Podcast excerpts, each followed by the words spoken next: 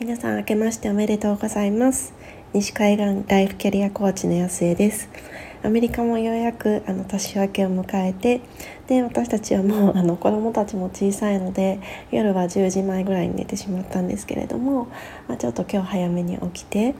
であの、まあ、清々しい中でヨガをしてたんですけれどもなんだかちょっといつもとエネルギーレベルが違う気がしてであの太陽礼拝をやっててもものすごくなんか体が伸びるというか何て言うんでしょうすごい気持ちいいんだけれどもなんかこう体の奥底からエネルギーがあの湧いてくるというかなんか体の奥というかどちらかというとなんかこうち何て言うんでしょう周りの空気全体がなんかエネルギーに満ちている気がしてでなんかそれを感じながらこうヨガをするのがものすごい気持ちよかったんですけれどもなんかあの私暦暦というかなんかあのなんて言うんでしょうこう一粒万倍日とかそういうものあんまり詳しくないんですけれどもなんか見ていると1月1日ってものすごくいい暦あの日日なんて言うんですか？お日柄？よくわかんないですけど。みたいでなんかなんうん本当にあここからまた新しく始まるんだなっていうのを感じていた朝でした。でなんかそのままのあの流れでまだ子どもたちがこうちょっと 起こしてないんですけれどもなんかすごくこうこの朝の時間を一人で味わいたくて、まあ、夫夫で今日元旦から筋トレにジムに行ってしまったのでもう本当に一人時間満喫しながらやりたいこと100を書き始めてたんですけれどもなんかその中でもこう書きながらすごい何て言うんでしょうこう情景が浮かんできてなんかもう本当に楽しそうだなって思いながら今やっていました。でなんかこうやりたいこと100っていうのもなんか自分の中でこう何回か何回かやっているんですけれどもその書いていることがだんだんだんだん変化をしてきていてなんだろう一番最初に多分やりたいこと100って書き出したのって多分私20代ぐらいだと思うので本当になんだろう毎年やってるわけじゃないんですけれどもなんか自分の人生のタイミングタイミングでまあ、思い返したらやっていたなっていうふうに思うんですけれどもそれこそ一番初めに書いたやつ、まあ、あの夫と一緒に書いたのかなその時にはなんですけれどもなんか、うん、自分のことが多かったなっていうふうに思うんですよね。なんかこれをやってみたいとかこれを手に入れたいとかあそこに住みたいとかうんこういうライフスタイルにしたいとかなんかそういうものがほとんどだった気がするんですけれども今日なんか書いていたものはなんか自然となんだろうこう自自利じゃなくてそういう自分をりあの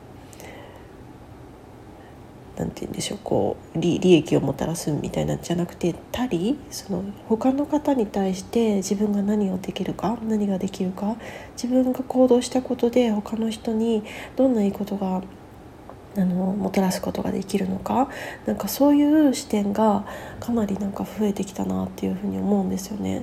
で今バーッとなんか30個ぐらい書き出してたんですけれどもなんかほとんどがそういうなんか私が他の方に何ができるのかっていうものとあとはなんか自分の state なんか状態の部分なんかこう情熱にあふれているとかなんかなんかそういうものが本当に増えたなっていうふうに思っていてなんかそういうなんか自分の人生のタイミングというか人生の移り変わりみたいなものも見れてなんか面白いなっていうふうに思いながらなんかこの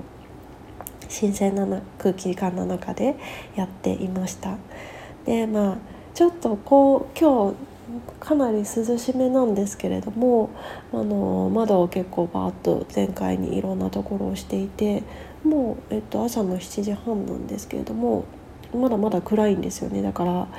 あの道路に面してるところとかは防犯上どうなのかな大丈夫なのかなってちょっとドキドキしながらまあ、でもその自分のオフィスルームがあの道路に面しているところなのでやっぱりあの1年の一番初めのフレッシュなあの空気というかエネルギーというかを取り入れたくてちょっとあのいつもより大きめに窓を上げてみました。でやっぱりなんかすごくなんだろうこう満たされた気分でというかなんか幸せな気分で大晦日からあの元旦の朝にかけて過ごしてほしいっていうようなことをなんかいろんなところで言っているのを見てで私、まあ、いつも以上に、まあ、寝る前ってやっぱりその、まあ、ちょっと潜在意識につながりやすいとか何て言うんでしょう。そういうふうに言われているので、まあ、個人的にいつもの喧嘩しないようにとかああれやらなきゃこれやらなきゃっていうなんかこう追い詰められた感じで出ないようにとかそういうのを気を配っていてなんかこう例えばなんか明日何しようかなとかあこれやってみようかなっていうなんかちょっとワクワクした気持ちで、あの睡眠に入ったりとかあの親に感謝ご先祖に感謝とかなんかそういう風なことを意識してるんですけれども、まあ、いつも以上になんかそういうものはちょっと意識したりあとはなんかちょっとなんだろうやっぱり年のこう変わり目っていうのもあるのでなんかやり残したことがないように、まあちょっとちっちゃい話ですけれどもやっぱりなんか食洗機を回してからなんかお酒ゆっくり夫と飲んだりするので、まあ、たまになんかそういうのが流しの中に残ってたりするんですけれどもそういうのもないように片付けをしたりとか、ちょっとゴミ箱をちょっとリフレッシュしておいたりとか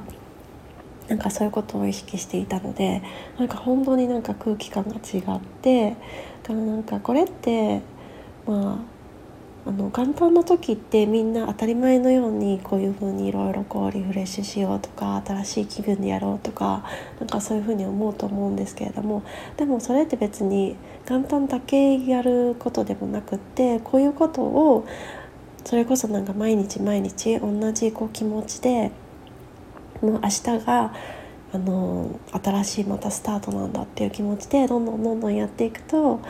なんだろうこう1年って本当にガラッと変わると思うんですよね。からなんか改めてなんか、うん、元旦だけやってた大晦日だけやってたってすごいもったいないなっていうふうに思ってもっともっとやっていきたいなっていうふうに思ったしなんだろう、うん、こんな感じでこう進んでいったら本当にこう遠くまで行ける？んだろうなっていうふうに思ったんですよね。なんかそうこの気持ちをちょっと残しておきたくって、まあ、つらつらあのお話しする回にしてみました。皆さんどんな元旦を過ごされたでしょうか？もう日本は日付が変わって2日ですよね。いやなんかこのちょっとなんだろういつも、まあ、もちろん時差はあるんですけれどもこういうなんか節目の時ってなんか時空が違う時空にいるみたいでなんかちょっと面白いなっていつも思います。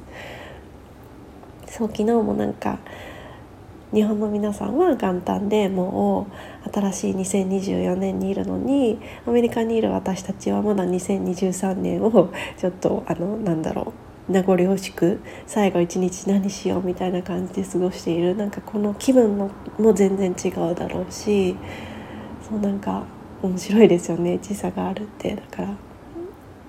でもなんかそういう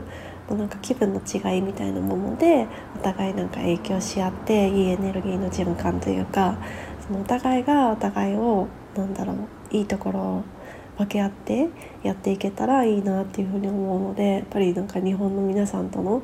あのセッションっていうのもどんどんやっぱり増やしていけたらなっていうふうに思っています。ということで今日はちょっと短めなんですけれども新年元旦の朝に私が感じていることとなんかそれをやってみて、あのー、感じた自分の移り変わりみたいなものをお話ししてみました。はいということで皆さん今年も素晴らしいご自身の可能性にもう一度出会うような出会ってでそこの可能性を生きるっていうことを始められるような一年になりますように心から、えー、応援しております。